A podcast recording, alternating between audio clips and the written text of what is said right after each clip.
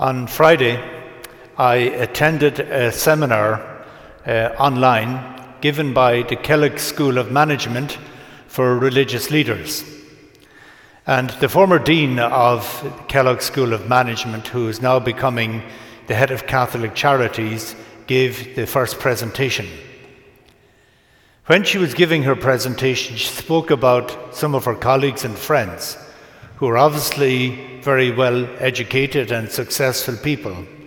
And they were talking to her about how difficult it is for them to live during this pandemic, and especially for uh, the lockdown and staying uh, isolated at home all of the time. And it is something that is very difficult, and she acknowledged that and acknowledged their vulnerability and their difficulty as well. But she raised a very important point, and she said, It is also an opportunity to remind people that what we are experiencing today in this lockdown, and with it the vulnerability and the isolation and the difficulties that go with that, is the way of life for 80% of the world's population. 80% of the world's population live on less than $10 a day.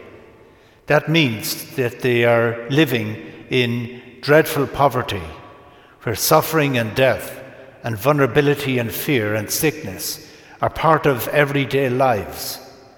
Three billion of the world's population live on less than $2.50 a day. So we, it is important for us to remember that at this time.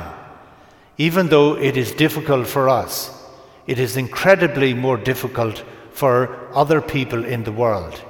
Imagine if you were one of the 70 million refugees living in a tent in a mud floor with no future ahead of you whatsoever, and all your children gathered around you, and impossible for you to self isolate in itself in a refugee camp.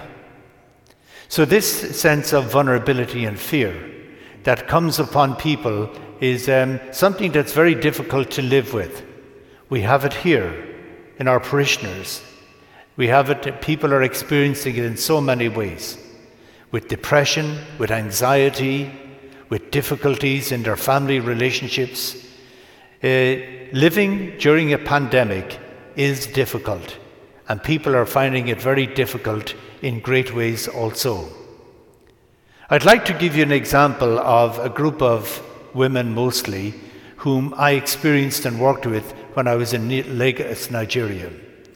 They lived in a very uh, poor part of the city, and um, they had a small Christian community there where they would meet once a week and pray on the Word of God and help each other out as best they could. I remember very distinctly one woman came to the meeting, and I was present. And she shared the story that she had to bring her husband back to his village because he was about to die and she hadn't enough money to bring her children with her. It was like a well oiled machine. The women just started to see what they could do to help. Some volunteered to feed the children. Others volunteered to sleep in their house with them at night time until their mom returned. Others who couldn't do much volunteered to donate food so that they would have food to eat while their mother was away.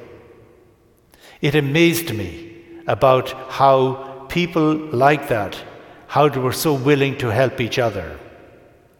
They knew that they could not live life independent and self sufficient. Their life was a daily grind.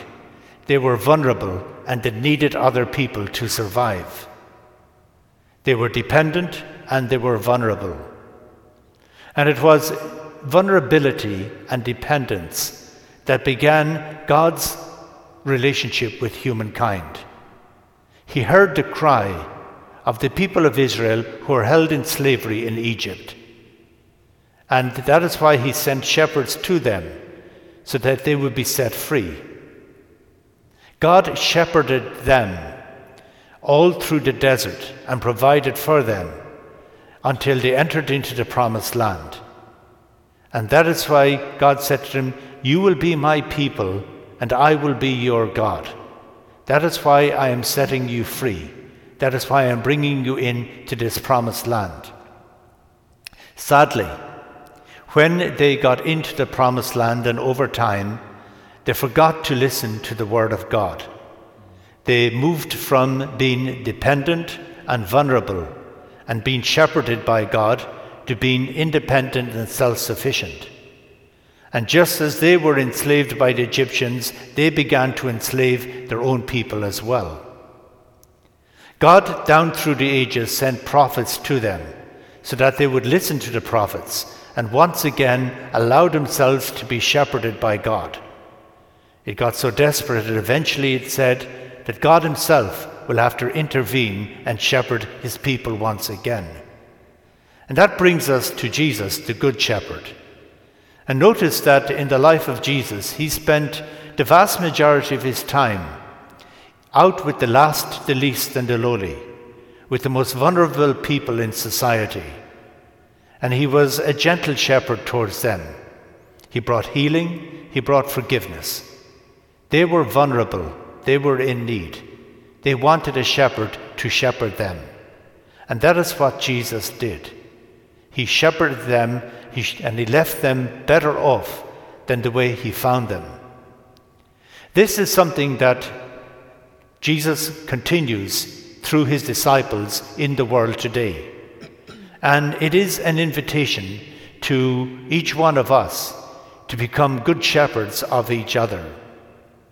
Before we can become good shepherds, we have to allow ourselves to be shepherded.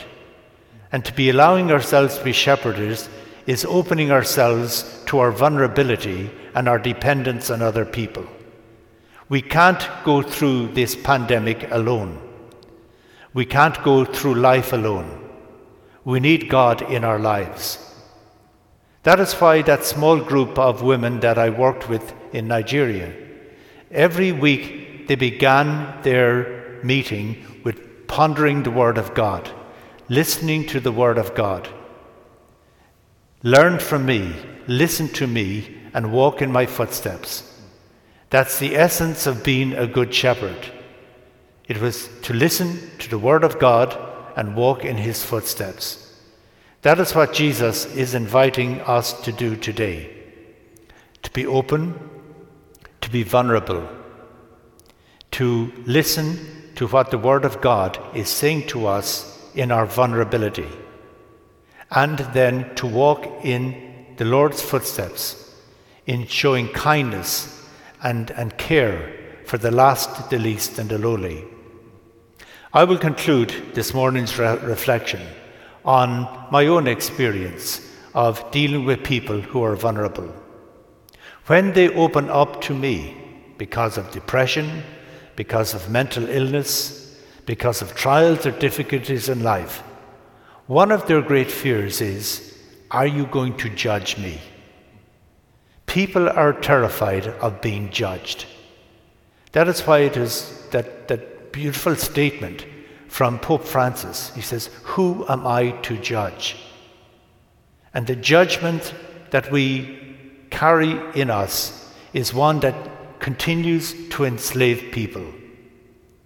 So let us remember the words of Saint Francis, of Pope Francis. Who am I to judge?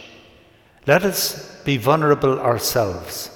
Let us show other people that we need them to journey through life. And out of that, let, let us become shepherds to other people as well.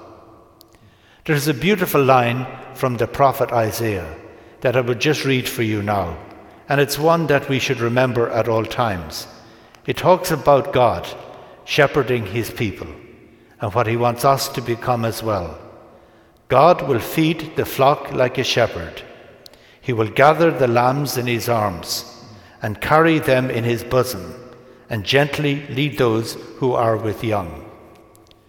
Let us allow God to lead us gently, and let us work with God in gently leading other people to the way and the truth and the life.